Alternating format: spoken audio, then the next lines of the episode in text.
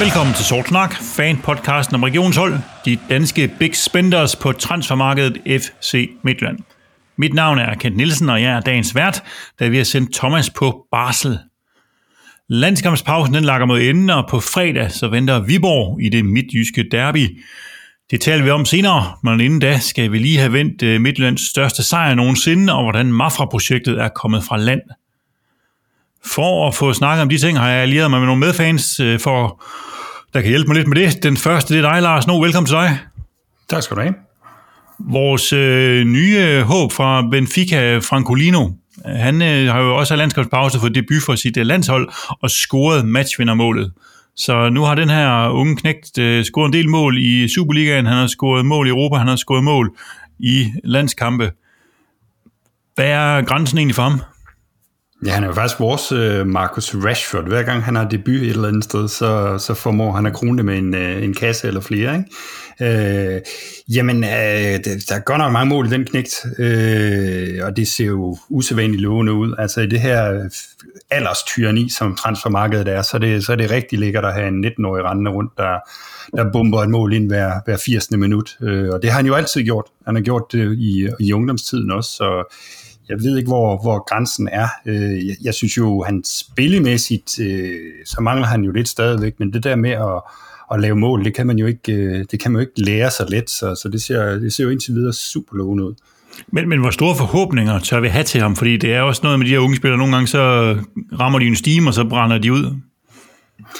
Jamen, jeg, jeg, jeg tænker lidt, eller jeg, jeg finder sådan en trøst i, at han altid har lavet de der mål. Jeg prøver lige at kigge lidt på hans, øh, på hans XG, og i, i de øh, data, vi har og øh, på hans ungdomstid, der har han en, øh, en XG på, øh, på 0,71 i, i sin ungdomstid, og den ligger faktisk på 0,59 nu, så altså, han, han producerer jo stadigvæk chancerne, kan man sige, og så kan det godt være, at han er lige i overkanten i forhold til at score det og så videre, men altså, der er jo ikke noget, der tyder på, at han ikke, altså, han ikke er the real deal på en eller anden måde. Så kan man så diskutere, om man skal og man skal falde lidt mindre ud af kampen og så videre. Jeg synes, da han, de gange han har mødt øh, de, de, de bedste Superliga-forsvar, der har han måske ikke været så dominerende, som han har været mod, mod sådan lidt ringere forsvar, som, øh, som i, i Europa.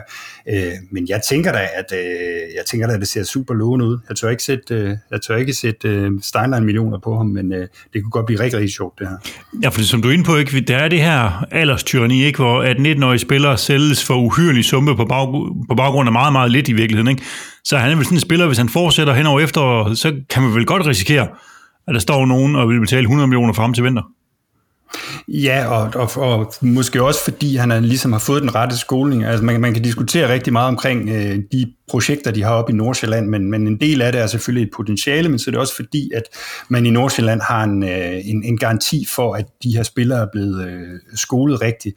Og han kommer jo fra, fra Benficas akademi, så han har en øh, uddannelse, som er, øh, om ikke lige så god, så endnu bedre end den, de kan præstere op i Farum, og den vi måske selv kan præstere.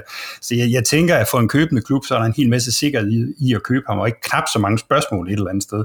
Men det er klart, han, øh, han, skal ikke, han skal ikke falde sammen i næste uge. Han skal kontinuerligt vise det frem mod, øh, mod vinter. Og så håber jeg jo, at ikke han bliver solgt. Altså, vi har, vi har haft bøvl nok med at, at skrabe målscorer sammen, så jeg håber, at vi får ham øh, mindst, en, mindst et år.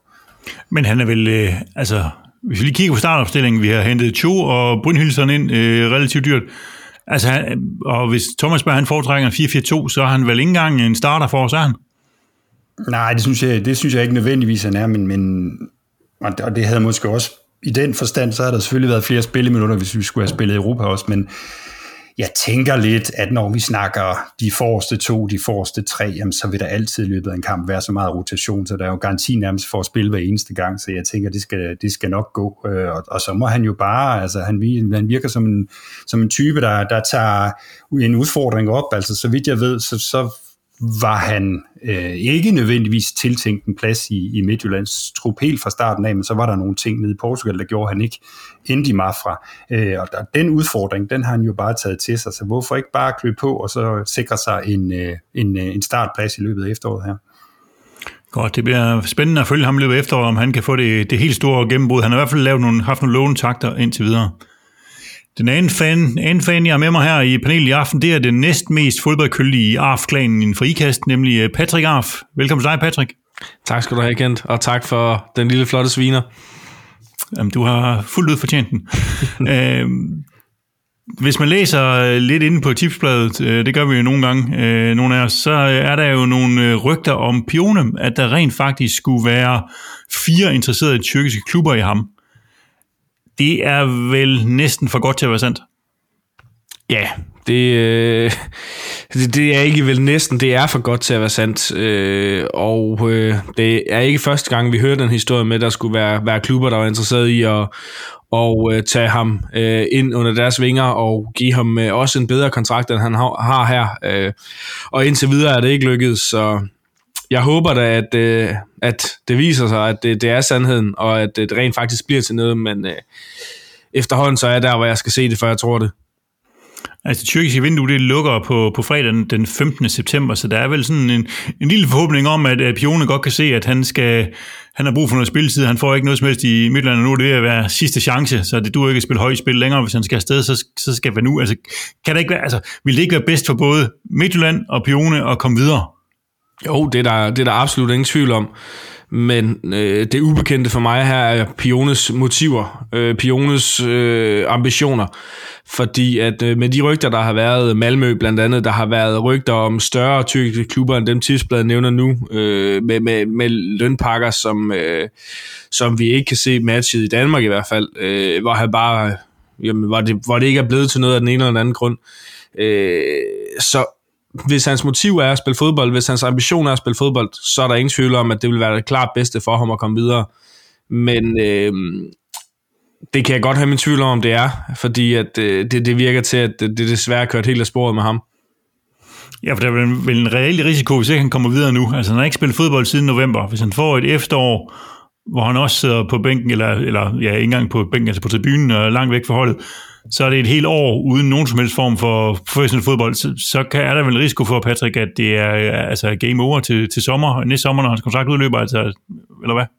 Jamen det er der da uden tvivl, øh, fordi man kan sige, en ting er, at han ikke har spillet kampe på noget kompetitivt niveau, men han træner ikke engang på noget kompetitivt niveau. Altså han render rundt og selv træner ude i Tjøring, øh, er det sidste, jeg har hørt, øh, det sidste man har hørt, og øh, alt andet lige, så er det nok ikke noget, der fremmer fodboldkarrieren i forhold til at skulle øh, gå halvandet år uden øh, træning på noget som helst niveau til at skulle øh, gå direkte ind øh, og spille fodbold i øh, en mere eller mindre eksotisk klub, øh, i en mere eller mindre eksotisk liga. Øh, så, så der er ingen tvivl om, at, øh, at skal Pione have mere ud af sin fodboldkarriere, øh, så vil jeg vurdere, at det er nu og her, han skal, han skal tage steppet og komme et eller andet sted hen, hvor han kan få det, han har brug for, øh, hvor han kan få den tillid, hvor han kan få øh, den plads, han har brug for, øh, fordi der er ingen tvivl om, at Pione han har evnerne fodboldmæssigt. Godt. Velkommen til dig også, Patrick. Tak. Are you ready? Yes. Are you ready? Are you ready? Let's go! FC Midtland brugte landskampspausen til at tage hul på årets pokalturnering, hvor Serie 1-holdet fra Åben Rå var værter i det sønderjyske.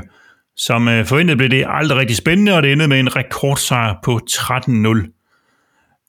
Kan det bruges til, til noget som helst sådan en kamp, øh, Patrick? Oh, det er nok begrænset. Øh, det kan bruges til at få nogle minutter i benene på nogle spillere. Det kan bruges til at, at bygge nogle relationer. Og så kan det bruges til at se, se nogle, af de, øh, nogle af de unge an. Øh, mm, og så kan det selvfølgelig bruges til, at man, øh, man kan give nogle spillere nogle, noget selvtillid og give dem nogle gode oplevelser. Men det er klart, øh, der er langt fra at møde, øh, møde Åben Rå til så skal stå øh, på Viborg Stadion på, på fredag. Det, øh, det er der ingen tvivl om. Men, men, altså, kan du, men kan du reelt se nogle spillere anden mod c 1 hold? Altså, øh, jeg tænker, hvis man vurderer, hvor gode de er, eller, altså, er, det, er niveauet, niveauforskellen ikke for stor der til det? Altså, det var jo powerplay fra minut 1, det her. Jo, der er ingen tvivl om, at niveauforskellen den er for stor. Øh, men altså, man kan sige, i forhold til det relationelle, så, så får du... Øh, i hvert fald, jeg vil ikke sige, du får lige så meget ud af det som, som en, en træning eller en intern træningskamp, men, men du får noget ud af det i forhold til at at træne din, øh, din pres-situation, øh, du får noget ud af det i forhold til, hvordan du gerne vil bygge op. Øh, og man kan sige, det der har været vores store problem, har været det her spillet med bolden, når, når modstanderen overlader det til os. Så, så der har du da fået rig mulighed for at træne det, og også hvordan vi skal skabe angrebsåbninger, men udover at man kan få noget træning i, det, i benene, øh, og man kan få lov at øve nogle ting øh, sådan lidt mere formelt, end man, man gør i en træningsøvelse, øh, så er det klart, så er det begrænset, hvad den kan bruges til, udover at vi kan, vi kan skrive næste runde øh, i pokalen. Hvad, hvad tænker du, Lars? Har det en øh, berettigelse, at uh, Superliga-klubber med øh, topprofessionelle professionelle fodboldspillere skal spille kamp mod de her lavt rangerende amatørhold med de risiko for skader og lignende, der er nu. Nu så den bane, vi spillede på nede i Omro, så UK ud, ikke? men nogle gange så er det også ja, lidt halvdårlige baner, altså med alle de ting, det nu kan, kan have med sig. Altså, da vi spillede i Kjellerup, der opdagede vi jo øh, Jonathan Lind, kan man sige. Øh, han spiller i MAF for nu. Øhm, nej, jeg, jeg tror jeg måske, jeg ved ikke, om det er i modsætning til AFA, jeg, jeg, jeg tror, vi havde fået mere ud af en, øh, en træning i IKAST faktisk, hvis det endelig skulle være. Men jeg kan omvendt rigtig godt, øh, jeg kan godt lide den der idé om, at man også som Superliga-klub ligesom kan give et eller andet tilbage, ikke? Øh, at man ligesom kan give nogle folk nede i Åben en... Det virker som om, de har fået en ret stor oplevelse, og det virker som om, at, øh, at vores spillere heldigvis også har været... Øh, havde været flinke og dygtige til at, at, at, at, at deltage i det og give noget tilbage osv. Jeg tror, de har haft en, øh, en kæmpe dag dernede, og jeg synes helt ærligt, at, at øh, det, det, var et, øh, det var et lille offer, hvis, øh, hvis de har noget, de husker de næste 10 år. Så det, jeg, altså, jeg har ikke noget problem. Det var måske noget andet, hvis, hvis vi har haft et pakket program med Europa, men, men som det udviklede sig, så synes jeg, at det var en, en fin dag og en, og en fin ting. Men et eller andet sted, så er det jo det, fodbolden handler om. Altså, det er jo de her oplevelser, fodbolden er for mig. Øh, en ting er at spille topkampe på et, øh, på et tæt pakket stadion, men jeg kan da huske, da jeg var, øh, da jeg var en ung dreng, det der med at kunne, øh, kunne komme tæt på, på Superliga-spillerne, på, på landsholdsspillere, på store profiler, øh, på en anden måde, end man er til en Superliga-kamp, fordi setupet er, som, som du siger, Lars, et helt andet. Altså, det, det er mere i øjenhøjde, øh, og samtidig så kan man øh, sige, at det er jo ikke fordi, at der er voldsomt mange øh, rigtig, rigtig dygtige fodboldhold i det sønderjyske, øh, så på den måde er der også noget i forhold til, at FC Midtjylland er ude og brande sig i, i et område, ikke? Øh, så, så jeg synes jo, det, det, det er jo det fodbold handler om. Det er jo øh, David mod Goliath et eller andet sted. Øh, og som Lars siger, jamen det lød til, at Omro havde haft øh, den fedeste oplevelse, både øh, i forbindelse med, med de 90 minutter fodboldkampen varede, men også alt omkring fodboldkampen. Øh, så, så jeg synes jo, det, øh, jeg synes, det er fedt, øh, og så kan vi altid diskutere øh, matchning, som, som Lars også er inde på. Det, det, øh, den er der nok ikke så meget i. Men øh, man skal se det lidt som et øh, reklamefremstød i Sønderjylland, som måske forhåbentlig har skabt øh, et par ekstra øh, midtjyske eller midt, Midtjylland-fans nede i, nede i det område. Det er vel øh, det niveau, det ligesom er på. Hvis vi skal prøve at trække en lille bitte smule ud af det, så var det mest bemærkelsesværdige, den, øh, måske nok den øh, debuterende nigerianske angriber Stanley Iheanacho, tror jeg, han hedder. Det, jeg skal ikke øh, helt have min udtale service helt på plads her. Han scorede sådan et sted mellem 3 og 4 mål, alt efter om øh, man tæller det en som selvmål eller ej. Øh, kan, kan vi sige noget som helst om ham, Patrick? Jamen, det var da en ung mand, som bare gik ind og viste sit værd. Øh, det er jo nogle gange det, vi savner fra debutanterne. Øh, at når de kommer ind på, og nu, nu er jeg ved at sige den store scene, det er måske så meget sagt, men når de træder ind på første holdet, jamen så går de egentlig bare ind og, og gør det, de kan og går ind og fortsætter det, de gør, når de spiller U19-fodbold. Øh, og, og det synes jeg jo, man ser fra ham.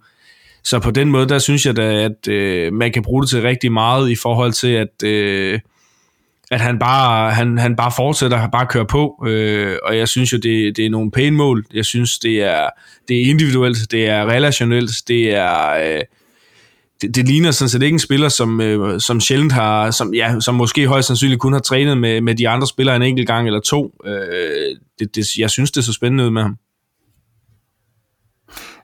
Jo, jo, så vidt jeg husker, og der er helt sikkert nogen, der kan rette mig derude, men så tror jeg, at sidst du debuterede med tre mål op i Greno i en, i en pokalkamp, og jeg tror Frank han lavede to i Greve også, så det er, jo en, øh, det er jo en fin tradition at skrive sig ind i, kan man sige. Nu må vi se, om vi kan huske ham om, øh, om, om fem år, ti år. Øh, jeg nåede faktisk og jeg, jeg nåede at dømme ham ud, hvis jeg skal være helt ærlig. Jeg synes, han fik øh, de første par gange, han havde nogle ret store chancer, det synes jeg, han fik, øh, han fik fumlet sig frem til noget, og han fik faktisk lavet noget, der lignede en regulær tilbagelægning til målmanden på en, på en friløber, eller hvor han var helt fri, men så, så kom han efter det, må man sige, øh, da han først fik indstillet sigtekornet. Så du er ikke, du er ikke dømt helt ud nu alligevel, øh, Lars, eller hvad? Jeg var lige ved at, altså, kigge ud på bænken. Havde vi nogen udskifter, der ikke var sendt på, på landsholdstræning? Det havde vi ikke, så han fik lov. Hvis det havde været mig, så havde han så fået 5-10 minutter længere der. Men altså, det er jo helt umuligt, for altså, de var, altså, de er, det er jo ubetinget det ringeste hold, vi nogensinde har spillet mod. Altså, det, det var, der, normalt så tænker man, at man kan organisere sig ud af det som et, som et lavere rangerende hold, men det var jo, altså, vores scoring i det andet minut, det var jo tredje store chance eller sådan noget, det var, det var voldsomt, ikke? Det, jeg synes også, det ville være voldsomt, hvis du havde skiftet en angreb ud efter 25 minutter af en pokalkamp, hvor vi får en uh, 2-3-0. Altså, det, det synes jeg alligevel, det, det er noget af en terrorudskiftning. Men, uh, ja. ja, så på en ung debutant oven i købet, ja. ikke? ja. tror, det er godt, at det er ikke Lars, der er træner for os, fordi så, så der er ikke mange, der vil holde til det der. Nej, det er Lars Sorniger, vi har i studiet i dag. ud, ud at løbe aftenture, når vi kommer hjem på bus. ja, præcis. Nå, en, en anden en, som du nok også har afskrevet, Lars, øh, det er jo Mahoney, som, øh, og det er jo nok ikke den eneste, der har, der har afskrevet ham lidt. Hvis vi nu igen skal prøve at trække et eller andet positivt ud af den kamp her, øh, altså nej, det lyder som om det var en dårlig kamp, det var det ikke, men et eller andet, som vi kan bruge til noget videre, øh, så får han jo også lavet et hat Øh, og, og det er måske, altså, kan det være noget, der, der ligesom for ham, altså giver noget, øh, noget selvtillid, og kan, kan måske øh, genstarte ham i, i Midtland, eller er det bare, altså, det vil svare til at score tre mål til træning? Ja, ja, altså jeg synes, det er jo svært, ikke? fordi hans, øh, hvis ikke direkte konkurrenter, så i hvert fald konkurrenter til de offensive pladser, de kommer jo tilbage med landsholdsmål. Øh, Joe har scoret i dag, og øh, Francolino scorede den anden dag. Øh, så det er jo ikke fordi, han ligesom, at det er, det er valuta, han kan bringe til, til Thomasberg. Jeg tænker egentlig, at hans store problem, det bliver lidt, at Thomasberg måske ikke øh, ubetinget tror på ham. Jeg tror, han har for mange foran sig til at kunne få de der 4-5 kampe, der i virkeligheden skal til. Jeg er ikke sikker på, at det her det flytter ham specielt meget, men det, det var dejligt at se, øh, at, at han, det var lidt det samme som i en træningsturnering i, øh, øh, i Spanien, eller hvad det var for et par år siden, hvor han også så ud til at være kommet lidt i gang, men altså det, det, det, det virker som om, at steppet er for, er for højt. Godt, så tror jeg ikke, vi kan koge mere sup på den der kamp mod C1-holdet. 13-0, det er trods alt også øh, noget af en sejr. Jeg ramt rimelig langt ved siden af med mit gæt på 7-1, som jeg ellers blev hånet lidt for i, øh, i sidste omgang. Øhm, lodtrækning til næste runde øh, foregår faktisk i dag. Vi sidder op til tirsdag aften, men øh, Silkeborg er endnu ikke færdig med at, øh, at spille deres kamp mod øh, deres lokale rivaler fra Young Boys. Så øh, den øh, kommer her efter, øh, efter den her udsendelse, så vi ved ikke, hvem vi trækker næste runde. Men, men hvad håber vi på der, Patrick? Håber vi på endnu en omgang øh, seriefodbold, eller så lavt som muligt, eller vil vi godt have noget med lidt mere rabalder i? Vi har jo trods alt en, en, en trup, der skal motioneres lidt. Ja, det, det er jo, altså, jeg kan se fordele og ulemper ved begge to, øh, fordi som du siger, truppen er måske til lidt mere end øh, bare at, at møde øh, Åben Rå og så spille Superliga-kampe i weekenden. Øh, men jeg har det også sådan, at, øh, at det handler om, at vi skal vinde pokalen i år, øh, og vi skal gå efter guldet i Superligaen. Og øh, for at vinde guldet i, øh, i pokalen, eller for at vinde pokalen, jamen så skal vi møde, øh, eller så skal vi slå alle hold, og jo lettere overkommelig modstand vi kan få der, jo bedre er det et eller andet sted. Øh, også fordi man kan sige, det, da vi gik på landskampspause, var der stadig nogle skader, øh, som der blev kæmpet lidt med. Øh, og man kan sige, at spillerne er blevet doseret meget her i, øh, her i starten af sæsonen, hvor vi har spillet i Europa. Så på den måde, så har der været spilletid til de fleste allerede nu. Øhm, og for mig at se, så skal, skal efteråret her bruges på, at vi skal have spillet et hold sammen, vi skal have bygget en, øh, et fundament og en kultur op, og øh, der skal det handle om at vinde hver evig eneste gang. Øh, så, så jeg kan sagtens øh, leve med, hvis vi trækker, øh, trækker øh, den næste åben rå op af hatten. Øh, det vil jeg sige. Godt, det bliver spændende at se, øh, hvem øh, det bliver for op, om det bliver noget interessant, eller om det bliver en, øh, en walkover. Der er meget mere i vente. Det her det er kun starten, og efter flere kampe, så skal vi nok vise, at, øh, at vi har et meget højere niveau nu her. Uanset om vi har haft en dårlig sæson eller ej, så vil vi altid spille om øh, mesterskaber, og det skal, det skal vi gøre igen i år. En af sommerens store nyheder i Midtland var, at Matthew Benham blev udskiftet med Heartland, og dermed blev den lidt for store storebror Brentford også udskiftet med den lidt mindre lillebror CD Mafra fra Portugal, da Heartland ikke bare købte én klub, men to. Det indvarslede et strategiskifte, hvor vi sendte et helt hold af unge spillere til Mafra på en blanding af permanente aftaler og lejekontrakter. Tanken bagved er sådan lidt kort fortalt, at de skal matches på et højere niveau, end det er muligt i Danmark, og frem for alt skal få en masse seniorkampe i benene, så de om 1-2 år er klar til at træde ind på FC Midtlands hold. Hvordan tænker du, Patrick, at vi skal tænke om Mafra? Altså, fordi nu har vi jo drøftet nogle gange med, er det, er det en søsterklub, er det en feederklub, er det et skyggehold, vi har løbet dernede? Altså, hvad, hvad, hvordan skal vi se på Mafra og den her konstruktion? Ja, det, det er svært at drage øh, så mange konklusioner på nuværende tidspunkt, øh, fordi lige nu og her øh, kan, man, kan man argumentere for, for lidt af det hele og lidt af ingenting. Øh, og, og det er klart, at tiden vil vise, om det er, at vi henter spillere til, eller Mafra henter spillere til, som vi så rykker til øh, FC Midtjylland, eller om vi bare skal bruge det til, nu siger jeg bare, men om vi skal bruge det som, øh, som en del af udviklingen øh, på vores egne unge, som vi allerede har i folden. Øh, mit bud er, at det, det er en kombination af, af de to ting. Øh, at vi skal bruge den til at, at klargøre vores egne unge, de skal have øh, seniorerfaring, de skal ud og, ud og have, have hår på brystet, ud og finde ud af, hvad det handler om at spille fodbold øh, væk fra, fra den hjemlige andedam, væk fra mors kødekryder. Øh, og så tror jeg også, at nogle af dem, vi ser, øh, som allerede nu gør det godt i Mafra, som er hentet ind den her sommer, det er spillere, som jeg godt kan forestille mig, vi, øh, vi også kommer til at se i FC Midtjylland øh, inden for en, en overskuelig fremtid. Øh, så, så lige nu her, og her, øh, der synes jeg, der, der er, øh, du kan pege på alle de her tre, altså med søsterklub, feederklub og skyggehold. Øh, så, så det er sådan lidt svært at sige på nuværende tidspunkt, synes jeg. Altså jeg, jeg er faktisk, jeg, jeg har hele tiden tænkt, det synes jeg er alt indikeret, især det der voldsomme, øh, og de voldsomme overgang, der var på et tidspunkt i løbet af sommeren til Mafra, der tænker jeg, at det her, det bliver, det bliver ren feederklub. Men jeg synes faktisk øh, ikke bare det, der blev sagt på, på pressemødet i sin tid, men også faktisk øh, de øh, handler, de har lavet siden, det synes jeg indikerer, at det, vi, altså, vi er faktisk lidt tættere på, på den her Rasmus Ankersen-vision om at have to klubber, der kan gøre hinanden stærkere, og også lidt den samme relation, som vi så til Brentford. Så det er ikke, fordi, det er ikke for at sige, at det, det bliver fuldstændig ligesom Brentford, hvor, vi, hvor der i virkeligheden ikke var så meget aktivitet imellem. Men, men jeg synes, der er meget, der tyder på, at man i Mafra har fået, øh, fået frie hænder til at investere i truppen, så man i første omgang får skabt et, et ret konkurrencedygtigt miljø dernede, øh, og det skulle man jo så gerne kunne få glæde af også i Midtjylland. Men, men faktisk er det et relativt godt hold, de har fået op at stå. De er kommet fint, øh, fint fra start, og der er blevet købt øh, ikke kun unge spillere ind, men faktisk også en del støttespillere og sådan nogle ting. Så jeg, altså jeg er en lille smule overrasket over, at det, øh, jeg, synes, jeg synes mere, det ligner en lille, lille søsterklub, end det ligner en, øh, en, en ren feederklub i hvert fald. Ja, man kan sige, øh, fordi du har ret i det, du siger i forhold til, at man har fået skabt et godt kompetitivt hold, øh, og man har fået skabt et godt miljø. Men, men det er også det, vi har i FC Midtjylland, så, så hvis vi skal antage, at ideen blandt, øh, bag det her er, at vi sender Elias, vi sender... Øh, vi sender, hvad hedder det, Valdemar Byskov, øh, og de her spillere, altså spillere, som, øh, som havde ligget lige i periferien til første hold i FC Midtjylland, at vi sender dem til Portugal i håbet om, at de kommer til at spille en sæson eller to øh, på et godt kompetitivt hold, hvor de skal kæmpe for pladserne, jamen så vil det jo alt andet lige svare til, at øh, det er spillere, som vi har haft, som vi henter udefra i øh, en subtopklub i Danmark, eller, eller noget i den stil, ikke? Øh, men som samtidig har prøvet udlandet og prøvet professionelt øh, fodbold på, på egen krop, så på den måde, så, så synes jeg også, at det giver mening i forhold til, at, at vi bruger det som skyggehold, feederklub, øh, nærmere skyggehold end feederklub, men, men på den måde synes jeg også, det giver mening, at man har givet dem tilladelse og beføjelse til ligesom at, at skabe et godt hold. Altså, de er jo i hvert fald masser af spillere, kan man sige, for de har, de har to hold. De har både deres, øh, deres, ja, deres første hold, og så har de faktisk det der U23-hold.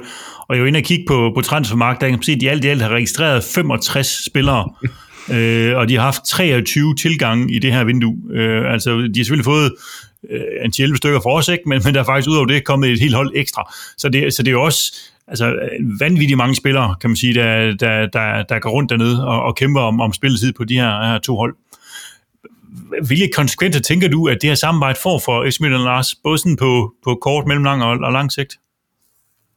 Jamen altså på kort sigt, der har vi jo, der ser vi det jo allerede, kan man sige. Vi har jo ikke, vi har jo ikke nogen tilbage af vores, øh, kan man sige, akademispillere, som skulle, skulle være brudt igennem normalt på et normalt år, eller, eller, eller, eller tidligere skulle være brudt igennem til første hold, hvor vi ligesom havde haft, typisk havde haft en, øh, en, en, en ung potentiale spiller som backup til, til vores start 11, øh, så har vi øh, med med det her samarbejde med Mafra, jamen der har vi jo sådan set, det har været en, en overladning af alle de talenter, som lå, som lå i anden række, og det har så betydet, at vi, øh, at vi jo faktisk har kunne fylde, fylde op på første hold, så vi nu har et, øh, for mig at se et rent performancehold. Altså øh, de spillere, der, der sidder på bænken, de spillere, der, der starter inden, det er alle sammen spillere, som har mindst 50 kampes seniorerfaring, og som alle sammen må formodes at kunne levere fra, fra dag 1.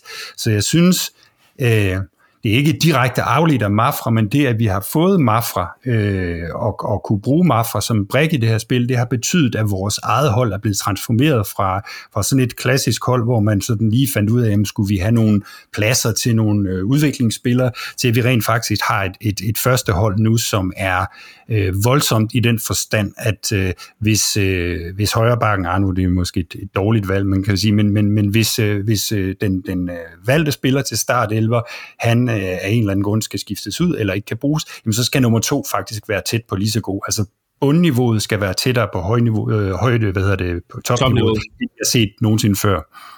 Men det var jo stadigvæk, fordi der er jo, jeg tænker stadigvæk, der er nogle øh, udviklingsspillere, ikke? Altså når man tænker på, nu har vi lige snakket om Francolino tidligere, ikke? Som har fået sin første seniorkampe her for, for få øh, uger siden, ikke? Og du har en Dario, som jo også er, er ung, og selvfølgelig har spillet noget i, i Chile, men jo også skal, skal tilpasse sig.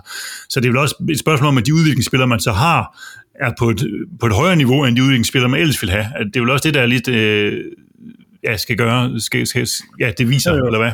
Fuldst, fuldstændig enig. Men jeg tror nu også, altså nu, der er jo altid en undtagelse, som bekræfter reglen. Jeg tror lige præcis Francolino, også det jeg startede med at sige, jeg tror det er lidt af et, ikke et uheld, han er her, kan man sige, fordi det er jo på hans egen, øh, det er hans egen bedrifter, der gør, han er Men jeg, jeg tror egentlig, at i, på, på, på en fin lille skabelon, der tror jeg sådan set, at adgangskravet til, til det her Midtjylland-hold nu er 50 kampe, og, og, og der jo er selvfølgelig en udviklingsspiller, han skal have, han skal sådan set have masser af tålmodighed, men han har også lige spillet landskampe, han gør det måske igen her i aften, og han har spillet rigtig mange kampe hjemme også et eller andet sted. Øh, så, så det er bare for mig at se, at det her en, øh, det er en, det er en helt anden slags Midtjylland-hold, end vi har set tidligere. Det, det skulle meget gerne på et, være på et, på et væsentligt højere niveau. Øh, så, så, øh, så en revolution hen over, hen over sommeren, og det her kan vi se på, på kort sigt, og selvfølgelig også på lang sigt, hvis jeg lige må vende tilbage til dit oprindelige spørgsmål. Hvad sker der på, på mellemlang og på lang sigt? Jamen, der skulle meget gerne ske det, at, at vi har et, et stærkere Mafra, men jeg tror egentlig kun, at Mafra bliver, nu fabulerer jeg her, ikke? men nu, jeg tror egentlig, at, at øh, at, at Marfa bliver egentlig kun en brik. Jeg tror, vi kommer til at se rigtig mange udlejninger, også ved siden af Marfa. Jeg tror, at, øh, at Norge, Sverige, øh, lidt lavere niveau i Danmark, det vil fortsætte, for jeg tror egentlig, tanken det er meget det her med at sige, jamen, vi kan ikke være sikre på at købe en, øh, en, en spiller, der slår igennem. Vi ved erfaringsmæssigt, at øh, der skal vi måske allerhøjst håbe på, at 60% slår igennem. Hvad gør man så ved det? Hvis man nu købte to spillere, så kunne der måske være en større chance for, at man gjorde det. Så vi skal have en, en pipeline, som er bredere, og noget af den pipeline, den kommer til at ligge i Mafra. Noget af pipeline, den kommer stadigvæk til at ligge i, øh, i Fredericia og i øh, Horsens og i øh, Nørrköping og i Jerv og de der forskellige steder. Det vil være mit bud i hvert fald.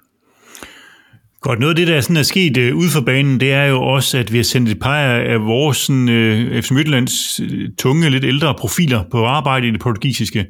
Øh, altså hvis vi kan starte med, med, med Globetrotteren og UP, Øh, han har fået en øh, plads i bestyrelsen i, i Marfra, og han udtaler selv til, til tipsbladet her, at han skal bruge, han regner med at bruge en uge om måneden i Marfra. Det er jo ret meget, kan, kan vi sige. Øh, og vi kender jo godt det der med, med arbejdende bestyrelsesfolk, i for eksempel med Rasmus Ankersen, som var vores bestyrelsesformand, også var, var meget arbejde med. Men, men hvad tror du, Patrick, at OP han skal, skal lave i, i Marfra? Jamen, jeg tror, han skal være med til at, at opholde, eller opretholde et eller andet vis form for standard. Han skal være med til at, at sætte, uh, sætte FCM-præget på Mafra, uden at, uh, at Mafra skal være FCM. Uh, han skal være med til sådan lige så stille og roligt at, at flytte Mafra og FC Midtjylland tættere på hinanden et eller andet sted, uh, er, er mit bud. Uh, og så tror jeg, han skal være, uh, han skal være mm, vores mand... Uh, altså, udover at kende, som, som er på, på, på, på, på portugisisk grund, hvis jeg kunne tale nu. Øhm, altså blandt andet så har han jo fundet et par stykker i Benfica, så jeg forestiller mig også, at han har øh, en rolle i forhold til at skal, skal finde nogle spillere, som kan enten steppe ind hos os eller i Mafra. Øh, og så tror jeg mest af alt, han skal være med til ligesom at, at, øh, at strømligne i forhold til, øh, hvad det er, man gerne vil øh, at spillerne skal lære, øh, de spillere, vi sender fra FC Midtjylland til Mafra, hvad man skal være med til ligesom at, at de kører på en eller anden øh, sti hen mod, at de skal være klar til at slå igennem i FC Midtjylland om et år, eller to, eller tre. Og, og du nævnte ham lige kort, Patrick, for en, der har taget skridtet fuldt ud og er flyttet til Portugal, det er vores tidligere cheftræner og, og Danmarks mest succesfulde U19-træner, Kenneth Andersen. Hans rolle dernede øh, nu, altså han øh, beskrives som ja, transitionstræner, og den, der skal stå for overgang. Øh, øh, altså, hvad tænker du om det? Ja, jeg synes faktisk, han har, han har jo selv været lidt ude og fortælle lidt, øh, jeg tror det var til Herning Folkeblad blandt andet, han var ude og fortælle lidt omkring, hvad han skulle og sådan noget, og det, og det, det virkede som om, at det var selvfølgelig altså, han tog noget af transitionstræner øh, jobbet med sig dernede, kan man sige. Man kan også sige, at, at hele, alle de ældste akademister, de er jo dybest set også flyttet derned, så det er måske naturligt, at han, øh, han flytter med derned. Men han snakker jo lidt om, at han skal, han skal også være lidt det samlende punkt, og han skal sørge for, at det er ham, der åbenbart har kontakten, sådan, den, den lidt dyberegående kontakt til, til trænerne i, øh, i Mafra og til ledelsen og sådan noget, og ligesom formidler formidle kontakt til, til især de danske spillere, som der jo er en, en, en, en stor del af dernede så videre. Men jeg tænker jo, at han øh, bruges bedst til ligesom at hjælpe med at få øh, det, det var faktisk også det, jeg var lidt inde på, med at få lagt nogle, nogle planer og få lagt en, en, øh, en, en, øh, en, en plan for, hvordan øh, man får bygget de her forskellige hold sammen i øh, første omgang i, i Mafra U23 og, og første holdet, og så også for, øh, for formidlet en, øh, den letteste vej til, til dem, ikke bare de danske, men, men, men øh, i virkeligheden mange af de unge spillere dernede, hvordan de øh, lettest øh, og bedst muligt bliver afleveret videre til, til for eksempel Midtjylland, som, øh, som vi jo håber, og, vi håber at se mange af dem op. Ikke? Øhm, så, så, så, så dels transitionstræner og dels, dels kontakt, kan man sige, kontaktled dernede for, for spillerne. Men man kan sige, at det vi har sendt derned, det er øh, måske Danmarks bedste øh, ungdomstræner, talenttræner, og så er det måske Danmarks bedste talentspotter. Altså, så det, det, det indikerer jo meget tydeligt, hvad det her det går ud på. Det går ud på at skabe nogle talenter og finde nogle talenter, og der kan, der kan blive klar til at spille fodbold aften. Det er vel det, der er meget klart signaleret med de folk, vi har sat derned, og også, at man mener det meget alvorligt, fordi det er jo en stor investering. Altså, øh, Kenneth tager hele sit liv og flytter til Portugal. Øh, UP's tid, øh, en fjerdedel af hans tid bruges dernede. Jamen, det er der ingen tvivl om, øh, og jeg synes også, øh, vi diskuterede det tidligere, du og jeg kendt øh, i en udsendelse, hvor Thomas var vært, der diskuterede vi også det her i forhold til at sende de unge afsted. Og jeg synes jo lidt, jeg allerede var inde på det dengang, hvor, hvor min på daværende tidspunkt holdning til det var, og analyse om det, var, at jamen, Marfra er i bund og grund vores mulighed for ligesom at, at give spillerne muligheden for at komme ind på FC Midtjyllands hold øh, og slå til hurtigere, end at de skal omveje, eller de skal have 30 indskiftninger i løbet af en sæson, eller i løbet af to sæsoner, jamen så skal de bare derned, og de skal modnes, de skal hæve deres sportslige niveau, og så skal de ind på FC Midtjylland-holdet fra dag 1 af. Øh, de skal ind som, som øh, André Rømer, øh, når vi henter ham udefra, jamen så skal de, i stedet for at vi skal hente André Rømer, jamen så skal Fraglo eller Jamie eller en af de andre dernede fra, jamen de skal gå ind og tage den rolle og gå ind og konkurrere om en plads i startopstillingen i FC Midtjylland. Så, så i bund og grund så handler det ligesom om, øh, som jeg øh, analyserer det, at de spillere, vi sender til Mafra, det er for at give dem en, øh, en forlomme, i forhold til at gå direkte fra U19-fodbold i, øh, i Danmark til at spille, øh, spille med i toppen af Superligaen, så giver man dem øh, en massning på et højere niveau. Man giver dem mulighed for ligesom at, at komme ud og lære, hvad, hvad, hvad det vil sige at, at være fodboldspiller væk fra, fra, øh, fra de trygge, faste omgivelser. Øh, og man lærer nok et eller andet sted også i højere grad, at der ikke er nogen kære mor i fodbold. Det handler om at præstere hver evig eneste dag, øh, og på den måde håber jeg, at det bliver den her inderlomme, at når de kommer fra Mafra, er de klar til at træde ind, i hvert fald som minimum, som konkurrencespiller i FC Midtjylland, og ideelt også som, som nøglespillere. Ja, og som du, kommer ind på her, så som siger, sidste ende, så drejer det sig om spilleren her, øh, og om de får den matching og den spilletid, som er, kan man sige, hele samarbejdets eksistensberettigelse. Det er jo derfor, vi skabte det. Og jeg ved, at øh, Lars, det er noget, som du følger lidt med i, øh, altså om de får den spilletid dernede egentlig. Så kan du ikke gøre os lidt klogere på, hvordan det ser ud med spilletiden dernede, efter de, øh, de første fire runder er afviklet i, øh, i Portugal? Jo, gerne. Øh, nu, jeg kan godt forstå det her med, at nu, nu kommer vi til at snakke meget om de her øh, spillere fra akademiet i IKAST og de danske drenge. Mit take på det er, grundlæggende, at det er lidt ligegyldigt, om man kommer øh, fra Akademiet IKAST, eller om man kommer fra øh, Nigeria, eller om man kommer fra øh, deres eget U23-hold. Altså for mig at sige, så er så skal vi se det her som nogle forskellige steps, hvor vi har øh, Midtjylland, som, som er holdet, der skal præstere. Så har vi fået det her mellemstep ind, som er Mafra. Og til Mafra, der kan man dybest set altså fødes ind, uanset om man kommer fra IKAST, eller om man kommer fra, fra de to andre steder. Så i virkeligheden, så kan vi begynde at tænke det som næsten tre akademier nu. Øhm, og den måde, jeg har kigget på det på, eller vi prøver ligesom at, at efter hver kamp, øh, så, så godt som muligt, at, at prøve at følge med i, jamen, hvordan, øh, hvor, hvor meget spiltid øh, får, de, får de unge mennesker.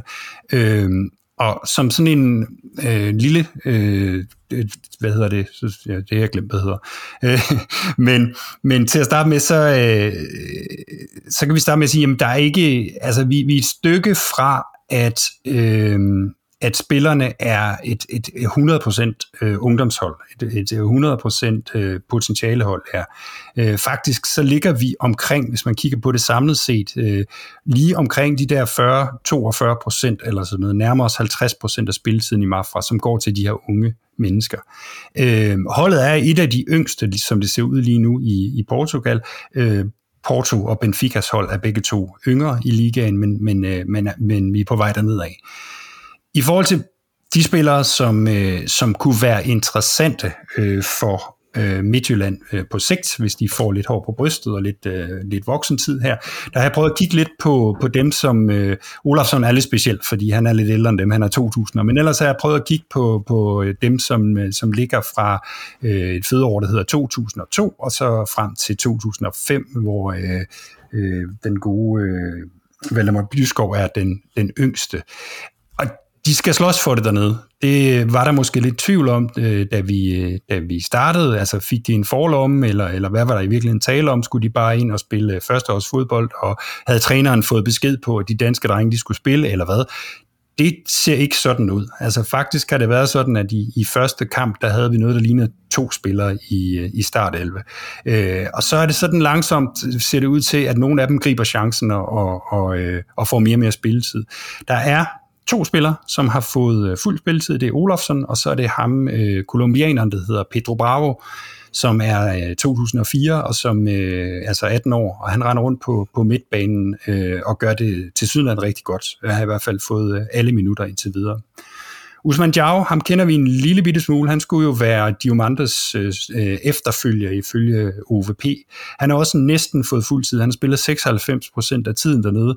Overraskende nok, så spiller han faktisk øh, højre bak nu, hvilket ikke er så godt for, for den gode Pontus Texel. Øhm, den store overraskelse dernede, det er måske faktisk Andreas Nibe, som var udlejet til øh, Næstved, tror jeg, i, øh, i foråret.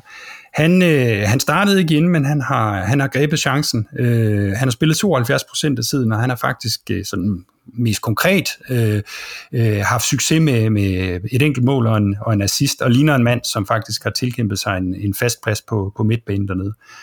Og så er der endelig Victor Bak, som en af de her øh, fem, som sådan øh, plejer at blive valgt hver gang. Han, øh, han, han har som udgangspunkt haft det lidt svært, fordi at deres anfører øh, og mest rutinerede spiller, tror jeg, han er, han er også vensterbak, så, så faktisk er Victor Bak, Victor Vensterbak, han er, han er endt med at spille centerbak, øh, og det gør han faktisk, har gjort de sidste par kampe. Så, så der, er, der er mange omvæltninger for de unge spillere. Og når du snakker spilletid her, Lars, så snakker du spilletid på deres øh, første hold. Altså ikke U23-holdet, men, men på, på deres første hold, hvor der altså er en, altså de her, der er en, der er en Olofsen, der er en, øh, en, øh, en, en, en, en Ibe, øh, og så er der en, øh, ja, Diao, som er dem, der har fået, fået meget spilletid af vores, øh, dem vi sendte derned, ikke? så Pedro Bravo og, og, og Bak har fået, fået noget tid også, ikke? Sådan, sådan ja. udgang, som udgangspunkt. Så har der været lidt små minutter til, til nogle andre, men, men ikke det, det helt store. Nej, altså der, det, det, det, det, er jo det, altså det er jo det der med at gribe chancen. Altså øh, Byskov og, og Jonas Lind, som faktisk har gjort det rigtig godt på, på U, øh, U23 og scoret et par mål der, altså de fik, øh, jeg tror de fik 10 minutter i den sidste kamp. Så det er jo et spørgsmål om det her, altså det, det, er, jo, det er jo helt klassisk, og jeg tror faktisk, at det er lige efter drejebogen, det er med at sige, jamen altså får du chancen, så skal du gribe den, og det er ikke anderledes, om du spiller her, eller om du spiller i Fredericia, eller om du spiller i Horsens, eller om du spiller i FC Midtjylland. Sådan er det, og det tror jeg er rigtig, rigtig sundt. Enig, og, og det, det, det, det fodbold i bund og grund handler om. Det handler om at præstere, når du får chancen på elite-niveau. Og, og der er jo ingen tvivl om, at det vil jo ikke være at, at, at gøre vores egne spillere, øh, for nu at snakke øh, Valdemar Byskov, som vi allerede havde store forventninger til i FC Midtjylland i, i foråret sidste sæson. Det vil jo ikke være at gøre ham nogen øh, nogen god ting og, og lade ham bare spille, fordi at vi synes, han skal spille. Altså, han, han skal jo også, ligesom alle de andre, lære, at det, det handler om at, at præstere, at det handler om at gå ind og levere, når du får chancen. Og, og det, det finder jeg en vis ro i, øh, i forhold til øh, udviklingskurver og så videre, at man trods alt siger, at jamen, øh, du, det er de bedste, der spiller, og så er det lige meget om, øh, om det er en, som er, er højt øh, rangeret i FC Midtjylland, øh, som et stort talent i FC Midtjylland, eller om det er en, som de har fundet i, i den fjerde bedste øh, kongolesiske, kongolesiske liga. Det er de bedste, der spiller. Så, så det finder jeg noget ro ved. En anden ting, jeg, jeg ser som en fordel i forhold til det her Mafra-projekt også, jamen det er, at udover at det skal være med til at klargøre spillerne til ligesom at, at, øh, at komme ind og slå til i FC Midtjylland, så er det alt andet lige også øh, med til at hæve deres markedsværdi, at de trods alt har rendt rundt øh, og spillet på, på et fornuftigt højt niveau, øh, hvis vi skal sælge dem til andre klubber. Altså, der, der er ingen tvivl om, at matchningen er bedre i Mafra, end den er, når du render rundt og spiller U19-fodbold øh, øh, i, i EFC Midtjylland. Og der er heller ingen tvivl om, at det er bedre at have rendt rundt et år i, i Mafra, end at have rendt rundt et år i, i Fredericia, hvis vi antager, at spilletiden er cirka den samme. Så i forhold til øh, de her spillere, som vi har set, vi har foræret væk, eller i hvert fald næsten øh, sendt ud med, med, med badevandet, øh, så, så tror jeg også, at, at man ser en forretningscase i, at, at man kan hive nogle penge ind på dem, øh, fordi at de trods alt har et, øh, har mere i bagagen, end når de kommer fra vores U19-hold, eller når de kommer øh, som, som 23. eller 25. mand i vores førsteholdstrup. Men de her spillere, Lars, som så ikke får nogen spilletid, altså der er en Mads Nybo, der er en Fraglo, øh, og der er også nogle af de andre her, som ikke får, altså som du siger, Byskov, det er heller ikke meget spilletiden har fået. Har de så fået spilletid på U23-holdet i stedet for? Ja, de, øh, det, det, det er ikke, fordi der er nogen, der render rundt dernede og ikke, øh, ikke rører en bold. Altså, det, det U23-holdet, altså hvis man tager de spillere, som vi har fokus på her, så fylder de cirka halvdelen af, af U23-holdet. Så, så det, øh, det, men altså, det er jo den procentsat, vi, vi, vi gerne skulle have flyttet, altså fået flyttet nogle flere over på, på førsteholdet og, øh, og nogle, og nogle, nogle færre på, på uge 23, fordi jeg tror jo selvfølgelig, at det er bedre end uge 19, men det er jo ikke derfor, de er dernede. De er der jo for at spille voksen fodbold. Og som, som jeg, der var en, der bemærkede på, på Twitter i dag, jamen så, altså dem, der spiller nu, det er jo også dem, som sådan set har lidt øh, voksen erfaring med i bagagen i Olafsson og, og Nibe og sådan nogen. Øh, de, har, de har prøvet det før, så derfor har det været lettere for dem til at starte med, og det giver mig en eller anden form for ro. Jeg tror sådan set, at når... Øh, når øh, de, de resterende de øh, finder ud af, hvad der er, der kræves, øh, så skal de nok få, få meget mere spilletid. Altså, kurven er for opadgående i forhold til, til den procentdel, som vi kan se, de spiller, så, så hvorfor skulle den ikke kunne øh, fortsætte med at øges? Altså, en, en mand som Byskov, han skal selvfølgelig ikke kunne holdes nede på det niveau heller. Nej, og jeg synes jo også, jeg kan ikke huske, om det var Folkebladet og Jørgen Just, der havde, øh, havde en artikel, øh, hvor de, jeg, jeg mener, de snakkede med, med nogle af dem, vi har dernede. Øh, jeg kan ikke huske hvem, men, men der blev det også nævnt, at, øh, at det ikke nødvendigvis kun var et år, nogle af dem skulle være. Det kunne også være to og tre sæsoner. Så det vil sige, at det er jo ikke nødvendigvis øh, et, et kæmpe fiasko, hvis øh, eksempelvis øh, Fraglo øh, ikke kommer til at slå til i den her sæson dernede. Det, det kan jo sådan set godt være, at planen med ham er, at at han skal, han skal matches på et bedre niveau, men stadig i et miljø, vi kan være med til at kontrollere. Og så er planen, at han skal slå igennem om et år, eller, eller om øh, ja, næste sommer, eller næste sommer igen.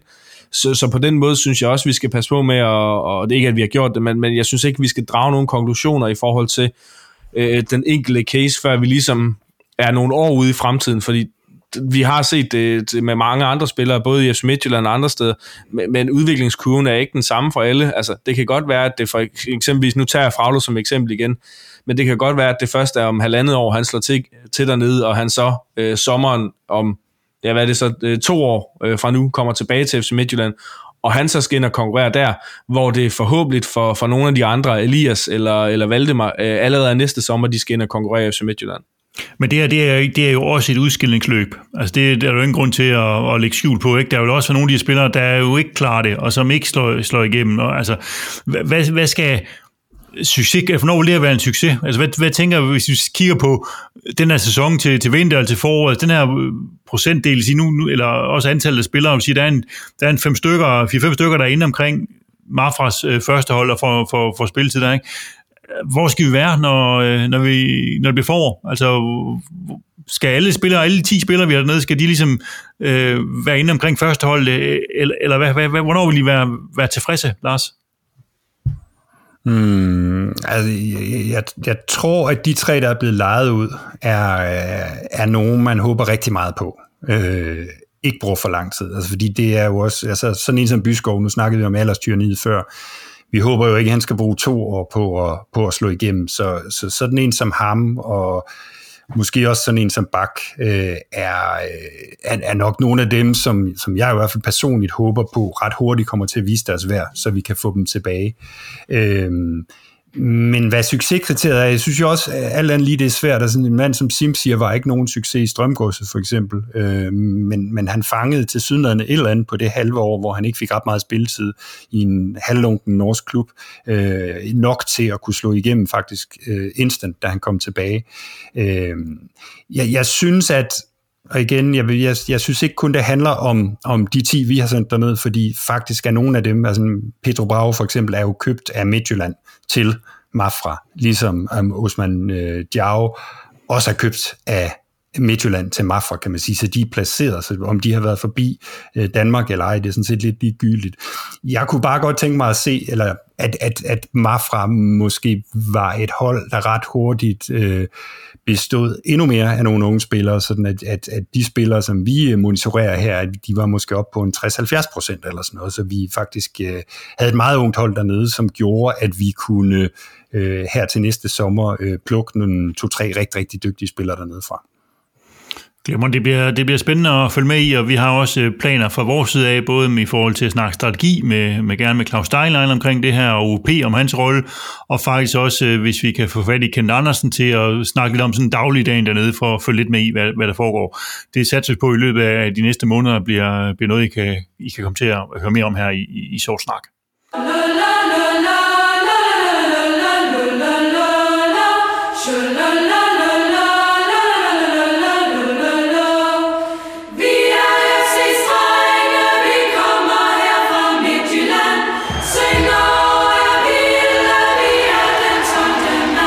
Fredag aften skal vi retur til den arena, hvor årets nok to største højdepunkter indtil videre har fundet sted, nemlig Viborg. Patrick, glæder du dig? Ja, det gør jeg, Kent. Lars, glæder du dig?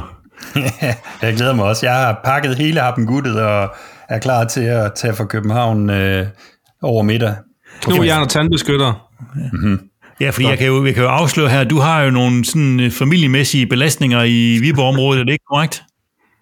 Jeg, jeg, jeg skal passe på, jeg skal på, passe på, hvad jeg siger, men jo, du har, du har helt ret.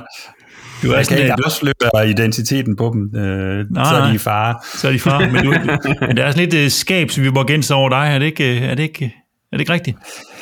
Jo, men faktisk så skal man også huske, at, øh, at det er mig, der leverer, ej, der er sikkert flere derude, ikke? men det, det, det er mig, der gennem mine familiemæssige relationer leverer øh, de første 4-5 øh, FC Midtjylland-fans med adresse i 8800 Viborg. Ja, det er stærkt. Det er stærkt. Det er, der er man i hård modvind, når man øh, har set lyset, må man sige. Jamen, det er infiltration indenfra, og, og jeg tror, det er en rette måde at gøre det på derop, hvis jeg skal være helt ærlig. Ja. I øh, den seneste sæson, så var vi i Viborg tre gange, og man kan sådan rimelig roligt sige, at alle tre opgør var mindeværdige på hver sin måde. Øh, I sidste efterår, der spillede vi en piv elendig pokalkamp derovre, hvor vi så efterfølgende var, var der en afbrænding af stadion.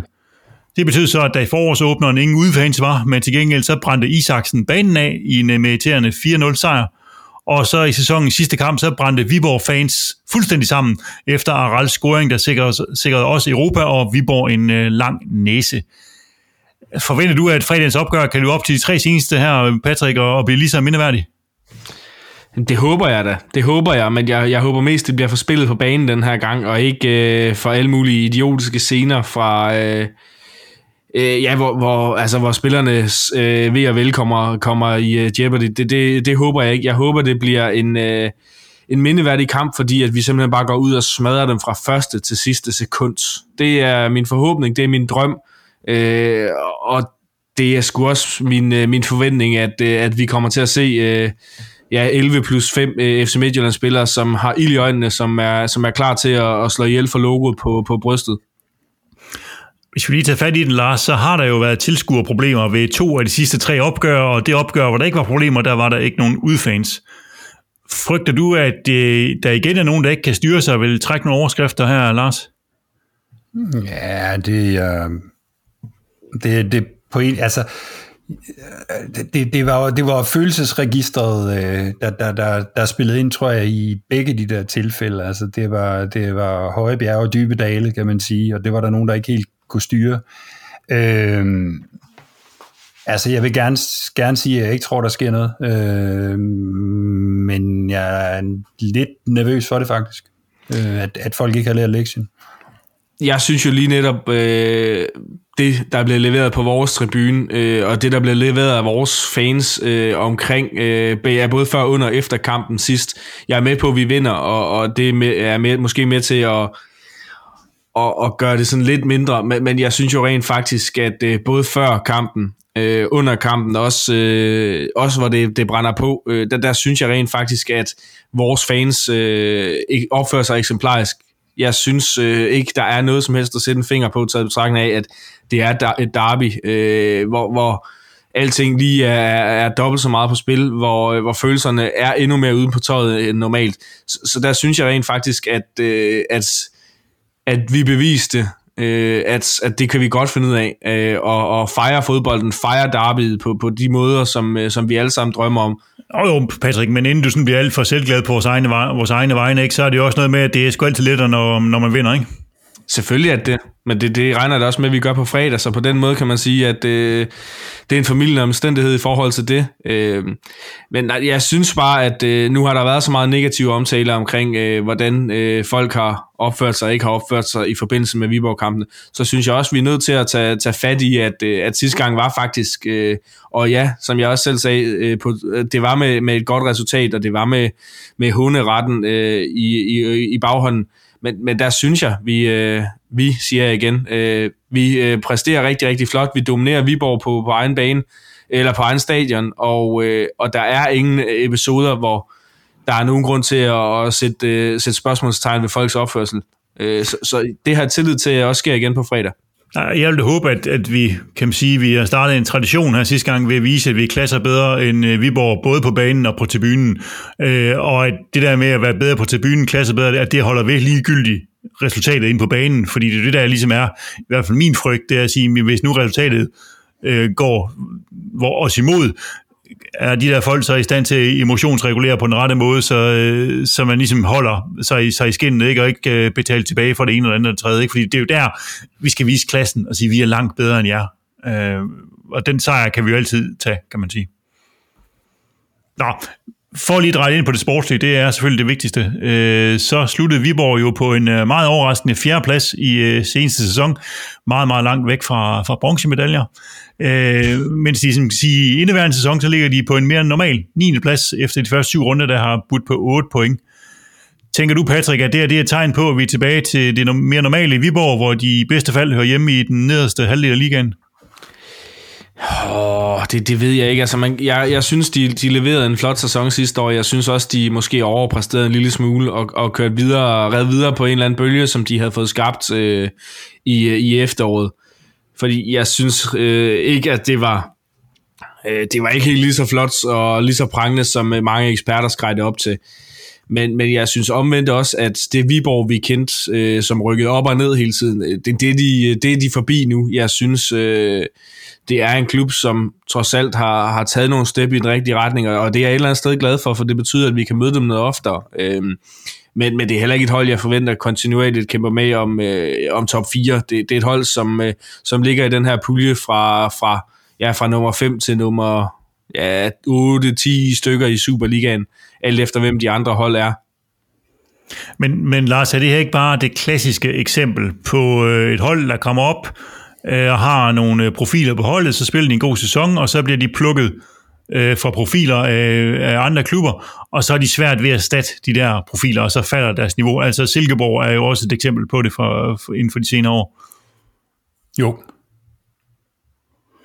vil du uddybe dit svar? Eller jeg ved godt, jeg gav, jeg ved godt, jeg gav sådan et dumt øh, ja-nej-spørgsmål der, men øh, kan du sige øh, lidt mere om det?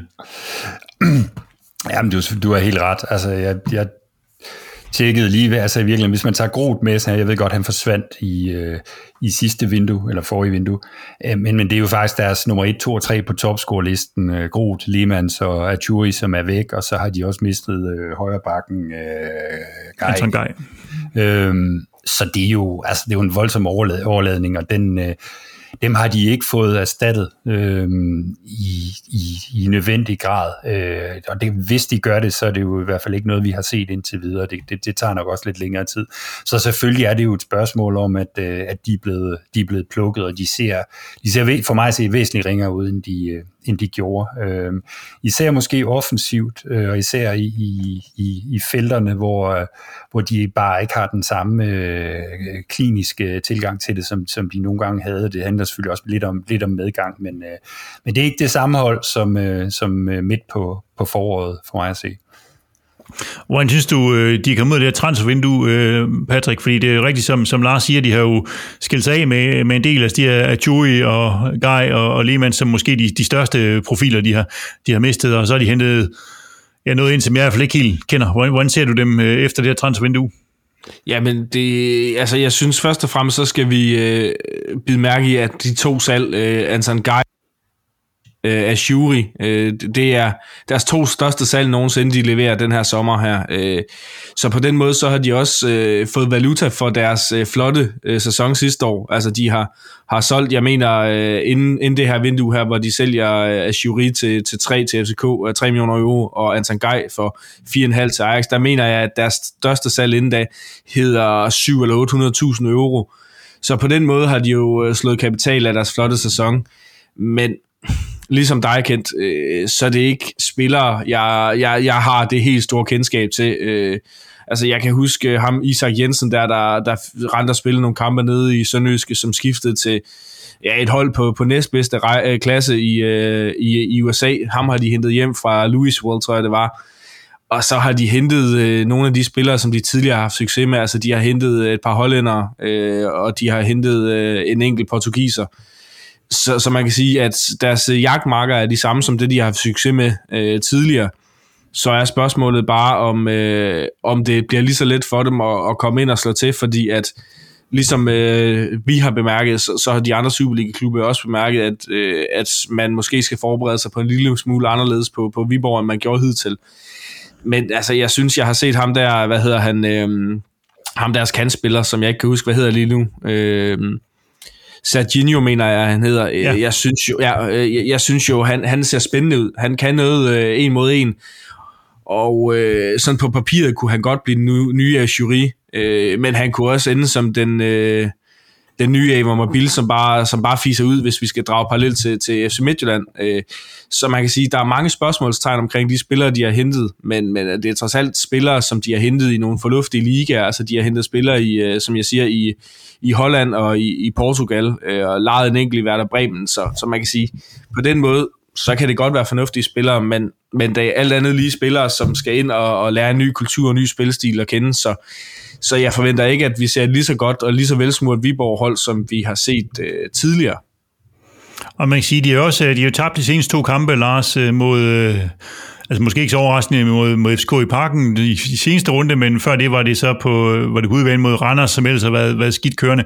Så det er vel også et hold, vi møder, der, der ikke fik den bedste optag til den her landskampspause. Ja, jeg synes især, at de ser lidt øh, tamme ud offensivt. Øhm, der er ikke, øh, de, de har ikke de har bare ikke rigtig den der medgang, så tror jeg også bare, de mangler noget kvalitet. Altså det, det, det er nogle offensive spillere, som de, øh, som, som de mangler og kommer til at mangle i rigtig høj grad her. Øhm, så, så jeg tænker, at de øh, sikkert har været glade for, for landskamppausen. Der har ikke været så mange, der har været afsted til, på, øh, på, på ture ude med de diverse landshold fra, fra Viborg, så må ikke de har brugt tiden på at, at få spillet noget sammen, og det har selvfølgelig været en lille fordel for dem. Ja, præcis, fordi at alt andet lige, så har de øh, haft alle deres spillere rende rundt øh, øh, i håndbold, håndboldbyen deroppe, mens vores spillere har været spredt øh, i, i øst og vest, øh, og nord og syd, er lige ved at sige. Øh, nogle af spillerne øh, af vores landsholdsspillere øh, når ikke engang at lande og have en træning inden Viborg-kampen, hvor, øh, hvor deres nye spillere har haft øh, ja, de her øh, 10 dage til ligesom at, at og, og bare øh, få spillestilen og filosofien en lille smule under, under huden. Øh, Øh, og, og vi skal huske på, at vi kommer trods alt også med, med mange nye, øh, så øh, det, det øh, kan vi sætte, sætte noget fornuftigt sammen defensivt, øh, og så øh, se nogle lignende takter, som vi så i, øh, i kampen inden, øh, inden landskampspausen med, med offensiven, jamen så tror jeg som end godt, det, det, kan, blive, det kan blive fint. Øh, og samtidig så skal de spillere, vi har på vores hold, individuelt være klart bedre end de spillere, Viborg har. Så på den måde, der, der, der finder jeg en lille trøst i det. Godt, jeg tog øh, tidligere dag en snak med vores øh, husanalytiker Peter Breinbjerg Nielsen om Viborg, og om hvem vi skal holde øje med, og hvordan vi skal ramme dem. Den snak, den kommer her. Velkommen øh, tilbage til Sovsnak, Peter. Tak skal du have. Nu skal vi jo snakke om øh, Viborg, og det er der jo nogen i Midtland, der ser grønt, når de ser dem, eller rødt, eller hvad de nu ser. Er du en af dem, der også har noget sådan ekstra i klemme, når det handler om en Viborg-kamp? Øh, faktisk så er jeg ikke sådan øh, mega fanatiker, hvad det angår. Så, men jeg ser frem til kampen, for der er altid fuld knald på, og der er en stor nerve, så det glæder mig til at se. Jamen altså rygterne siger jo, at du har kørt i bus sammen med en masse Viborg-spillere og sådan noget, og det er faktisk øh, var den måde, du kom frem og tilbage til ungdomskampene i gamle dage. Ja, hvad hedder det, vi var i en turnering i, i Holland, og der, der delte vi bus sammen med dem, så altså når, når det var pengepunkt, der skulle op dengang, så var det jo åbenbart fint nok at, at køre i bus sammen med dem. Jo. Vi, vi, vi er nødt til at få et årstal på her, fordi det er jo en, det er en skandale, vi er i gang med her. Det er på størrelse med en, med en grøn udbanetrøje, det her, at ungdomsholdene de øh, kører bus sammen. Ja, det, det, det var nok faktisk for, at øh, der, der var noget, der hed Midtjylland, så så det, det, det er mange år tilbage jo. Så du tænker, du er en lille smule øh, undskyld der? Det kan man sige jo. Nå, men på, på fredag så står ni på, på Viborg her. Hvem er det, eller hvad skal vi passe på hos dem? Er, de, er, de er gode til Viborg, hvis de er gode til noget som helst? Jamen altså, det jeg lige som har holdt øje med, det er jo, at de har sådan en stor fyr oppe foran, der hedder Imenta, som er lidt svær at undgå at, at se, øh, for han rager godt op. Øhm, og ham vil de gerne vende spillet op på, og når det er, at øh, han så får den, så vil han gerne vende den ud øh, på de der to driblestærke kanter, som de så har. Øh, Ja. Altså, så de har sådan en, øh, de har sådan en fattigmands Onacho på toppen, og så øh, ude på kanterne har de så øh, Said og, og Sachinho som sådan nogle driblefætter. Er det ikke øh, korrekt set? Jo, altså sådan måske også fattigmands Rilvan, Hassan, hvis man kan kalde det. Og, Eller altså, så, gammelmands Rilvan Hassan. Altså dengang han, han blev ikke så god, da han blev gammel. Ja, ja, altså han kunne også noget af det der ja, til at starte med, men det, det var ligesom, at han manglede at få lidt output på det. Øh, og det kan jeg måske også være lidt bange for med ham, der Said, at, øh, at øh, det, det ser godt ud med, at han kan vinde nogle dueller, og han kan lave nogle assist, men jeg tror ikke, han kommer til at score sådan to cifret antal mål. Men er det, er det afslutningskvaliteten galt med? For når jeg kigger lidt data på ham, så er han faktisk den, der, den spiller, der har flest øh, afslutninger i Superligaen. Han har 22. Jamen altså, det ene mål, hvor han scorer, der, der laver han jo så et riv øh, rigtig langt udefra, og så, så tror man jo, at han har en rigtig god øh, afslutningsteknik, eller hvad skal man sige, men altså, jeg, jeg tror, det er lidt mere ligesom Chili, at han kunne også sparke den ind den ene gang, men øh, jamen, jeg, jeg tror ikke, han kan gøre det på kontinu- kontinuerligt niveau. Jeg mindes også, at øh, Relvan Hassan scorede et øh, langskudsmål mod sådan en halvflugter mod Brøndby en gang. Det var jo så også en engangsforestilling med ham. Ja, og så var der, at Wolfsburg blev interesseret i ham, og, og så var det ligesom, at, øh, at det kørte lidt nedad igen for ham. Men ham i Minta, han er, han er jo et ordentligt skur, og, og Henrik Dalsgaard, sidste gang vi spillede mod ham næsten, det må jo være sådan mod VOB i kampen, hvor Henrik Dalsgaard var op og hilste på ham lige. Øhm, men jeg synes også, at han har nogle store mangler. Altså, han er sådan en, en typisk stor angriber, der ser ud til ikke at have den helt store teknik, eller, eller hvordan? Ja, altså, nogle gange kan han godt have en god teknik, men det er ikke sådan, han har en kontinuerlig god teknik, synes jeg. Øh, det, det er ikke sådan, at, øh, at, hvad skal man sige, det måske lidt ligesom nogle gange med Kappa, øh, der, der kunne han også se ud som om, at han enten ikke kunne ramme noget, og så havde han nogle dage, hvor han faktisk så ud til at være rigtig god på bolden. Men når man kigger på, på Imentas øh, afslutning, nu er det faktisk efterhånden, selvom han er, han er ved at være 21, så, øh, så er det faktisk begrænset, hvad han har fået spilletid nu. Jeg tror, det er omkring 1600 minutter, han har fået i, i Superligaen og scoret et enkelt mål, så det er jo ikke sådan øh, vanvittigt imponerende. Og kigger man på XG, så har han samlet omkring øh, ja, 5 XG sammen, så øh, en, ud af, øh, ja, en ud af 5, kan man sige, konvertering, det, det er sådan en konverteringsrate, som enten så, øh, så er den så elendig, så man, det må jævnes ud på et tidspunkt, eller også så stopper man med at være angriber, fordi så øh, er man for dårlig ja, så kan han få lavet den der Augustinusen, hvor han kommer længere og længere ned i, i banen jo, kan man sige. Men det vil sige, sådan angrebsmæssigt, så er det primært det her med, at de har en stor mand i front, de kan spille op på, og sådan nogle driblestærke kanter, der gerne vil spille, øh, komme ud i nogle 1-1-dueller, der, der deres, øh, deres våben. Det er korrekt forstået. Ja, altså, så, så har de også nogle gode øh, wingbacks, eller det havde, de havde Anton Guy, øh, og, og så nu har de så ham, Oliver Bundgaard på venstre siden, og så hvad hedder det, øh, øh, deres midterforsvar, han er kommet ud øh, på højre kant, an, Anjembe, ja, øh, og, og det er jo så lidt en ulempe for dem, fordi at, øh, altså, så har de fået ham Salatel ind i, i midterforsvaret. Øh, men de har haft en del udskiftninger i deres forsvar. Jeg tror også, det er derfor, at de har lukket en del mål ind. Øh, så, så der er der i hvert fald en, en chance for os. Ja, fordi defensivt så kan se, at de faktisk har dem, der har tredje flest skud imod, mens vi faktisk er det hold, der, der har færre skud imod overhovedet. Ikke? Øh, og offensivt netop, hvis vi med Guy, så var han faktisk, fordi det, er jo det hold, der ligger med flest indlæg i ligaen rent faktisk. Mens, øh, og Guy var faktisk den spiller, der, der lavede flest for dem, øh, og var den med tredje flest indlæg i hele ligaen. Så det er klart, det må have handicappet lidt deres offensive spil, at de har, at de har mistet ham. Ja, også fordi, at øh, Anjembe, han gjorde det jo også så godt i, i midterforsvaret, at der var større klubber, der, prøvet at hente ham her i transfervinduet, så, og, og det lykkedes jo for dem at sælge Guy, så ja, det, det er jo ikke, øh, han er åbenbart ikke lige så nem at, at erstatte. Nej, nej, slet ikke, hvis man kommer på Viborg. Nå, så, så vi har nogle, det, det er primært i offensiven, vi skal holde lidt øje med dem, øh, og de her 1-1-dueller og, og en del afslutninger. Ja, det er jo det. Samme Serginho, han er jo rigtig god en mod en, og og han kan lave alle de der snævre driblinger og vendinger. Øh, altså en fattig mand ja, og, og, og Said, han kan, han kan være en, en, en fattig mands rilvand, øh, Hassan. Øh, så det, det vil jeg sige, det, de to, øh, de kan godt, hvis de rammer dagen, så kan de godt øh, lave problemer for vores defensiv. Men øh, vi skal jo vi skal vinde den kamp her, så hvad er det, hvor er det, vi skal, vi skal ramme dem? Hvor er deres øh, svage punkter?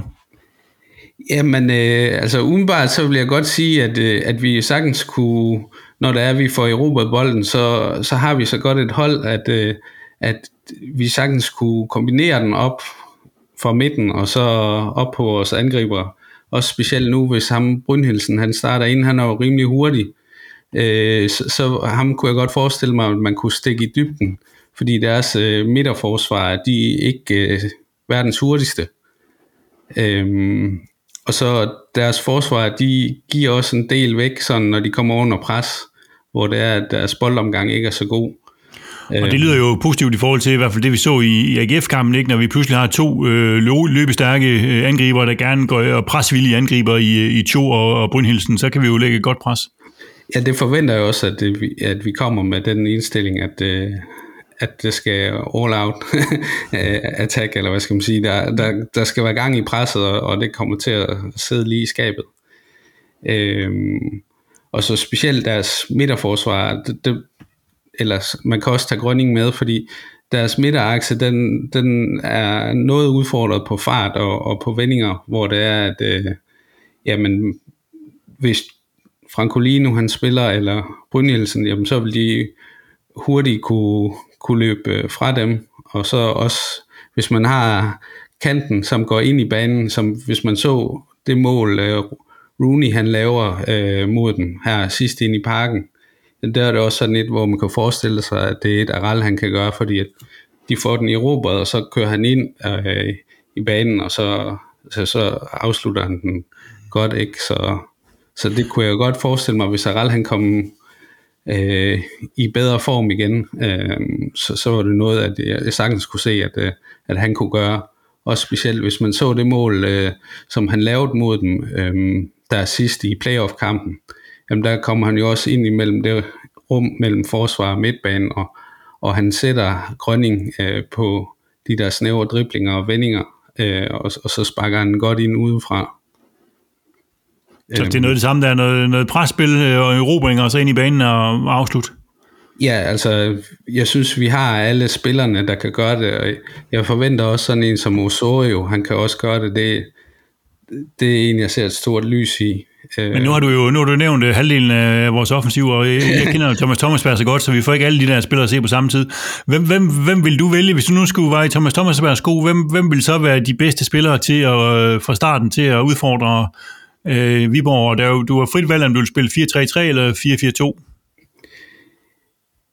Altså, jeg, jeg tror, at, øh, at han, at han kunne finde på at, at gøre det samme som mod GF, også fordi at det, det er sådan lidt en øh, et duelkamp, så han har de gode presspillere inde, og, og så Aral, som kan lave noget ud af ingenting, så, så jeg forestiller mig, at det er måske en copy-paste fra AGF-kampen, hvor man kan okay. sige, at, at det, de lykkes jo rimelig godt med deres pres der, og, og, og man venter jo bare på, at der kommer den fejl, som så kom for Peacock, øh, og så var man faktisk klar til at, at stikke øh, kniven ind.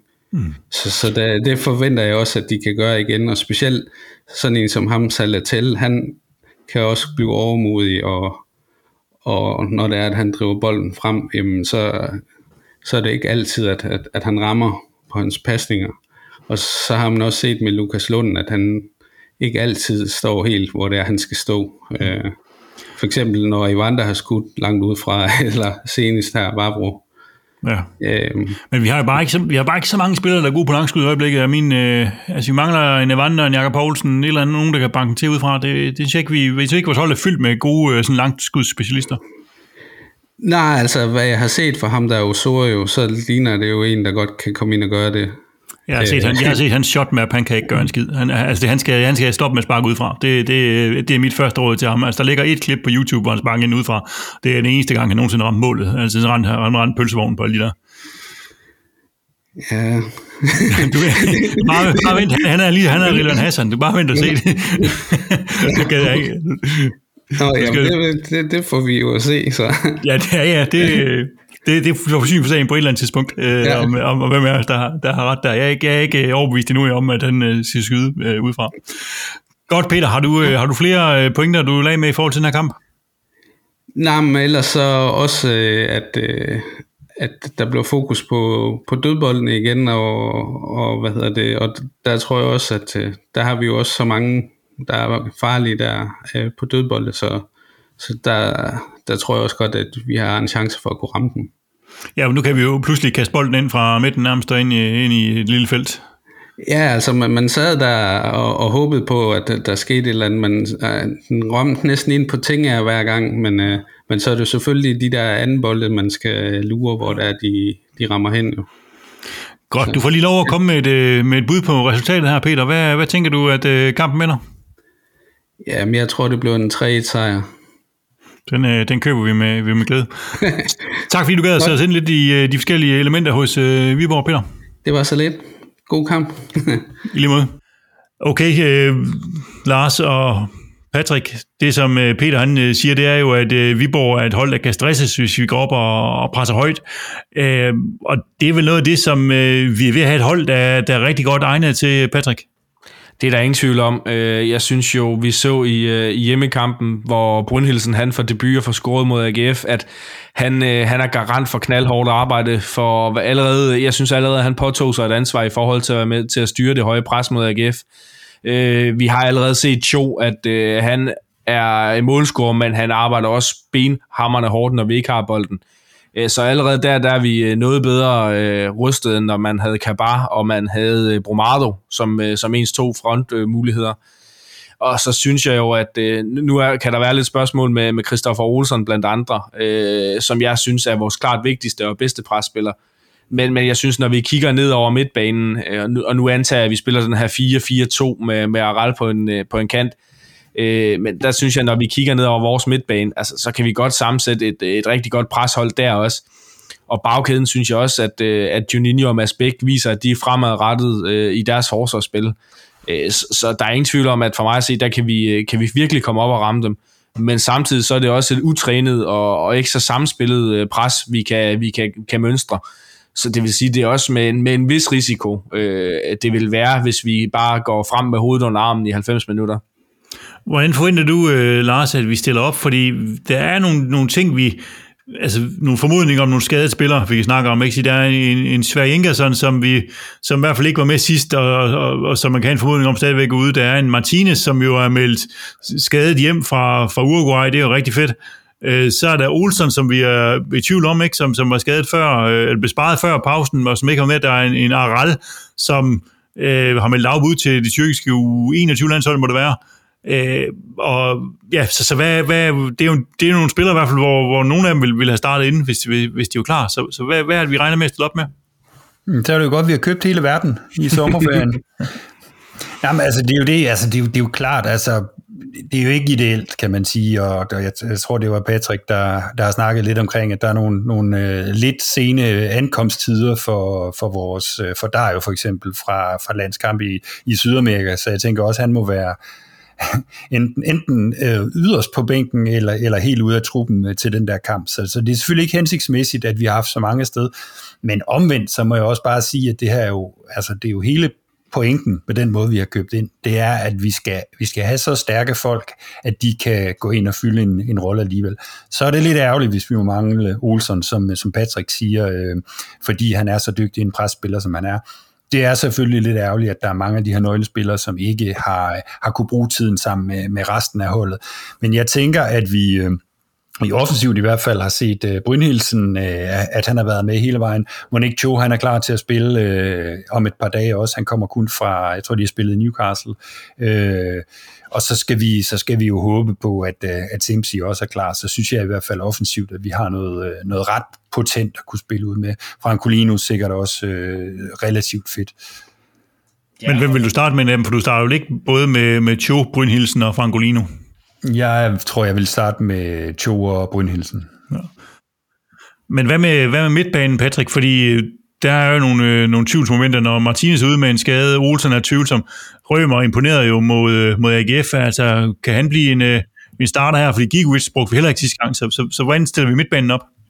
Jamen, øh, det, det tror jeg primært kommer an på, om Christoffer Olsen er klar eller ej. Er Christoffer Olsen klar, så er han selv skrevet i startopstillingen for mig.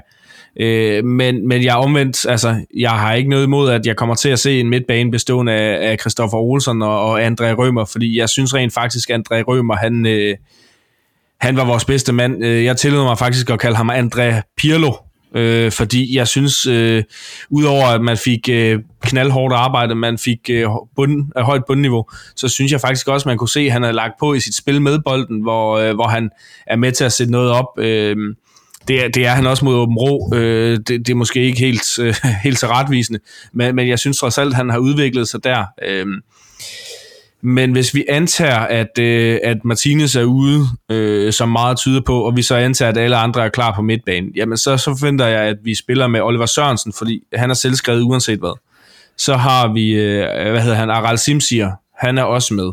Så tror jeg, vi har øh, André Rømer, Nej, undskyld, Christoffer Olsson hedder han, og, og så vil mit bud være, at, øh, at netop fordi, hvis vi, hvis vi vil gå ud og, og gøre det til en fysisk kamp, hvor vi skal løbe meget, så vil jeg tro, at det er Gigovic, der spiller den sidste midtbaneplads.